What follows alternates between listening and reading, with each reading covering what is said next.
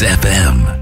Είναι πολύ μεγάλη ευκαιρία και ταυτόχρονα πολύ μεγάλη ευθύνη που έχουμε ως πρώτο κόμμα της αριστεράς στην Ευρώπη να δράσουμε ώστε αυτές οι μετατοπίσεις, αυτές οι ρογμές, ας το πω έτσι, που υπήρξαν στην Ευρώπη λόγω της πανδημίας, να μπορέσουν να οδηγήσουν μια μεγαλύτερη, ουσιαστικότερη πολιτική αλλαγή. Γιατί θεωρώ ότι είναι πραγματικά μια ευκαιρία αυτή. Η, η κανονικότητα στην πραγματικότητα δεν είναι ποτέ ευκαιρία για την αριστερά. Η κανονικότητα οδηγεί στον ατομικισμό. Και αν δείτε και ε, ο ατομικισμός, γι' αυτό και η κυβέρνηση επενδύει πάρα πολύ στην ατομική ευθύνη.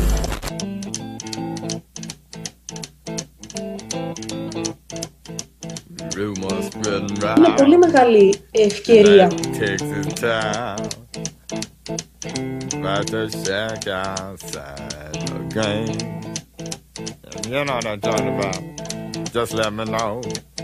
Είναι πολύ μεγάλη ευκαιρία.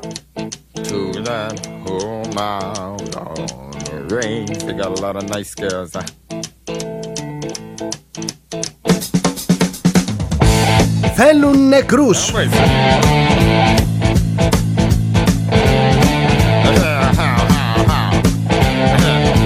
Δεν κρατάνε ούτε καν τα προσχήματα.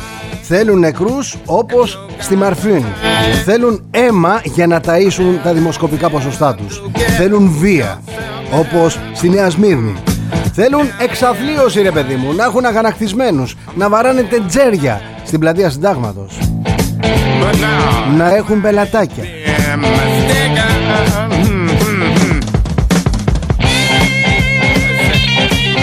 Όλα αυτά χρειάζονται για να μπορεί η κυρία Χτσιόγλου να απολαμβάνει μισθούς, ανέσεις, ως υπουργός, ως οτιδήποτε.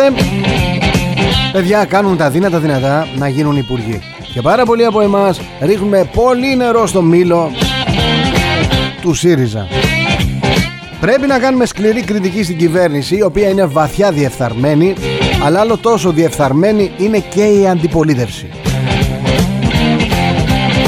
Στόχος όλων αυτών είναι να έχουν σωματοφύλακες, να έχουν ακριβά ε, ταγέρ, ακριβή ζωή, υπουργικές λιμουζίνες, ταξίδια, φρουφρού και αρώματα. Όλα αυτά περνάνε μέσα από το αίμα και τη βία, μέσα από την καταστροφή της κοινωνίας, μέσα από τη δική σου καταστροφή, τη δική μου καταστροφή. Όλα αυτά τα χρόνια η κυρία Χτσιόγλου πληρωνόταν πουλώντας αυτού του είδους τις ανοησίες. Δεν είναι μόνο η κυρία Χτσιόγλου. Αν μιλήσουμε για τον κύριο Πατέλη. Για τον κύριο Πατέλη ας πούμε ένας άνθρωπος που κάνει διδακτορικό ενδεχομένως να μην έχει και πολύ διάθεση για δουλειά. Είναι ο υπεύθυνος σύμβουλος, αρμόδιος σύμβουλος του Πρωθυπουργού. Ο κύριος Πατέλης, ο οποίος καλύτερα να μείνει σιωπηλός το επόμενο διάστημα φτάνει μάθαμε, καταλάβαμε είναι ομοφιλόφιλος προωθεί την ατζέτα το ΛΟΑΤΚΙ και κατηγορεί τους ανθρώπους που σπουδάζουν. Δεν πρέπει να σπουδάζει ο κόσμος να πηγαίνει παραπέρα να έχει ένα πτυχίο παραπάνω. Όχι δεν πρέπει γιατί όποιος, ε, όποιος δαπανά τα πιο παραγωγικά του χρόνια για να πάρει ένα διδακτορικό δεν έχει διάθεση και τόση πολύ διάθεση για δουλειά. Δεν θα τον προσλάμβανε ο κύριος Πατέλης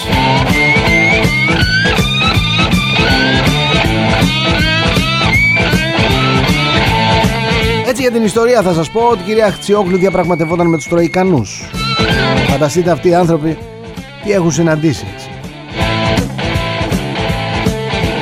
Όπως γενικά ομολόγησε η κυρία Χτσιόγλου ο ΣΥΡΙΖΑ βλέπει την πανδημία ως ευκαιρία γιατί η κανονικότητα δεν ήταν ποτέ ευκαιρία για την αριστερά. Δυστυχώς η διαφθορά στη χώρα μας είναι γιγαντιαία.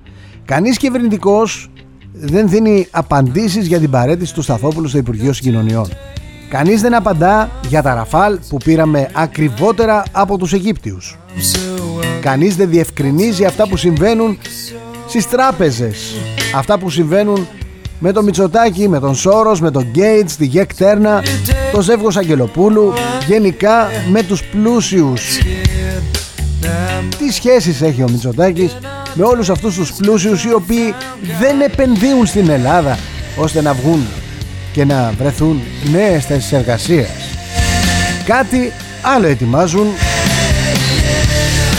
Την ίδια ώρα στην αντιπολίτευση το ντοκουμέντο γράφει για όσα συμβαίνουν στην Τράπεζα Πυραιός αλλά ο Τσίπρας ως κεφαλή του ΣΥΡΙΖΑ αποφεύγει να δείξει τον κύριο Πόλσον, τον κύριο Μεγάλου, όλα όσα συμβαίνουν στην τράπεζα που ζει και αναπνέει με λεφτά του ελληνικού λαού. Είμαστε απασχολημένοι να σφαζόμαστε μεταξύ μας για τα εμβόλια. Διέρη και βασίλευε. Στην επιστήμη που υπηρετώ υπάρχει ένα δόγμα. Δείξε μου ποιος είναι ωφελημένος από μια κατάσταση και εγώ θα σου δείξω έναν ένοχο. Αυτή τη στιγμή που μιλάμε ωφελημένο είναι το πολιτικό προσωπικό της χώρας το οποίο αδυνατεί αδυνατεί να αλλάξει το κατεστημένο. Και αφού αδυνατεί ή δεν θέλει πρέπει να αλλάξουμε το πολιτικό προσωπικό. Ανταυτού εμείς φαζόμαστε. Υπάρχει βομβαρδισμός της κοινής γνώμης με απόλυτες και ιστερικές απόψεις που αφορούν τα εμβόλια. Άνθρωποι που πουλάνε οπαδηλίκι. Προς τη μία ή την άλλη κατεύθυνση δεν έχει καμία σημασία δεν υπολογίζουν τον αντίκτυπο των επιλογών τους στο κοινωνικό σύλλογο και φυσικά στον ίδιο τους τον εαυτό. Οι πολίτες έχουν φτάσει να κινδυνεύουν περισσότερο από τους φανατικούς και λιγότερα από τις ασθένειες, τις πανδημίες και κάθε άλλη κατάσταση όσο αναμενόμενη ή όσο απρόβλεπτη κι αν είναι.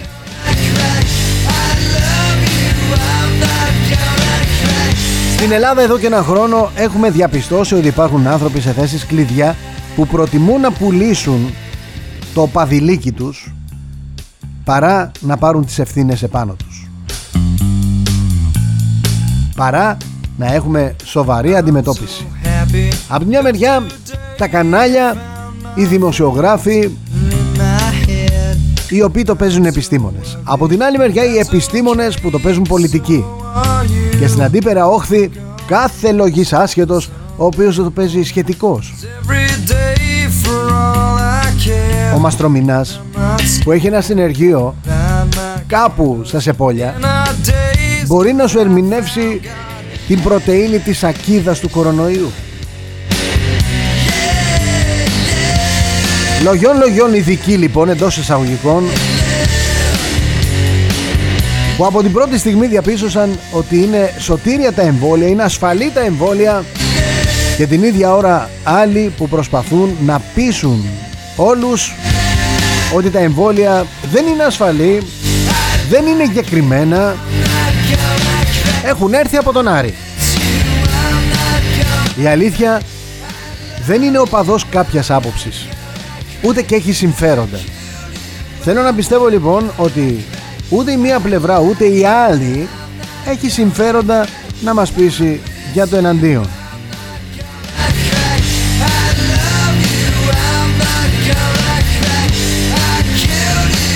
Έρχεται όμως η πλευρά εκείνη των αρνητών και σου λέει ο, Επί, ο Ευρωπαίος Επίτροπος Εσωτερικής Αγοράς ο Τιερή Μπερετών δήλωσε ότι η Ευρωπαϊκή Επιτροπή δεν ανανέωσε την παραγγελία για τα εμβόλια Αστραζενέκα κατά της πανδημίας.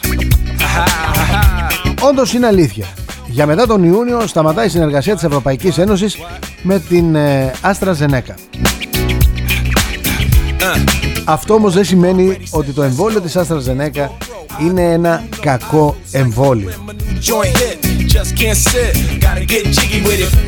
Και όταν βγαίνουμε και αρχίζουμε τον πόλεμο γύρω από το εμβόλιο της AstraZeneca οι άνθρωποι που έχουν εμβολιαστεί με αυτό ή περιμένουν να εμβολιαστούν με αυτό αρχίζουν να αντιδρούν, φοβούνται, αναρωτιούνται. Καταλαβαίνετε το κακό που κάνουμε γενικότερα λοιπόν όταν οι πολιτικοί μιλάνε για πράγματα που δεν τους αφορούν και οι άσχετοι προσπαθούν να σχολιάσουν την κίνηση των πολιτικών με άλλη ασχετοσύνη με άλλο λάθος τρόπο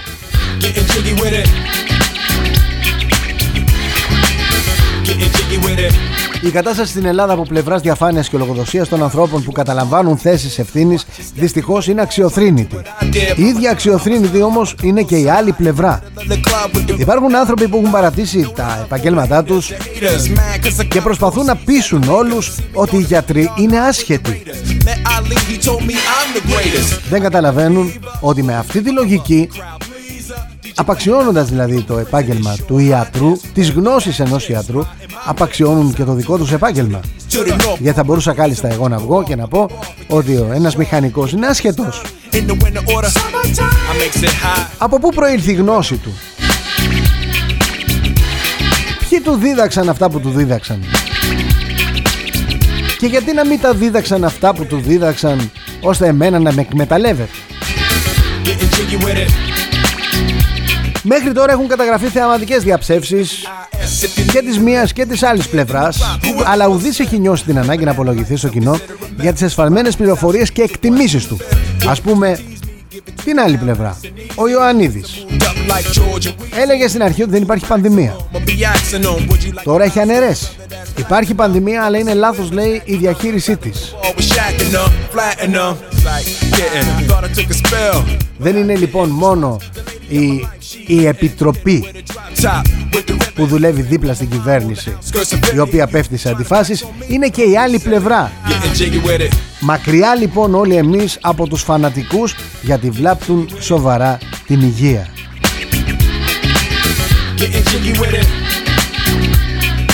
Αν ο στόχος είναι να ξεκινήσουμε έναν εμφύλιο με αφορμή τα εμβόλια δεν θα μπορέσουμε να ενωθούμε ποτέ μα ποτέ για να αντιμετωπίσουμε το χάος στα εργασιακά, στο ασφαλιστικό,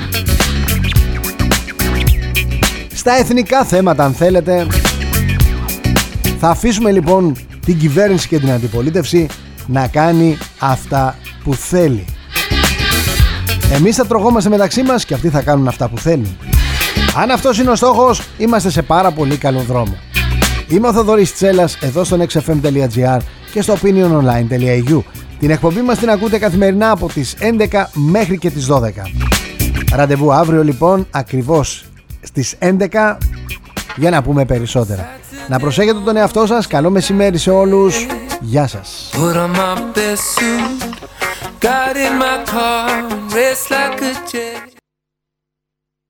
XFM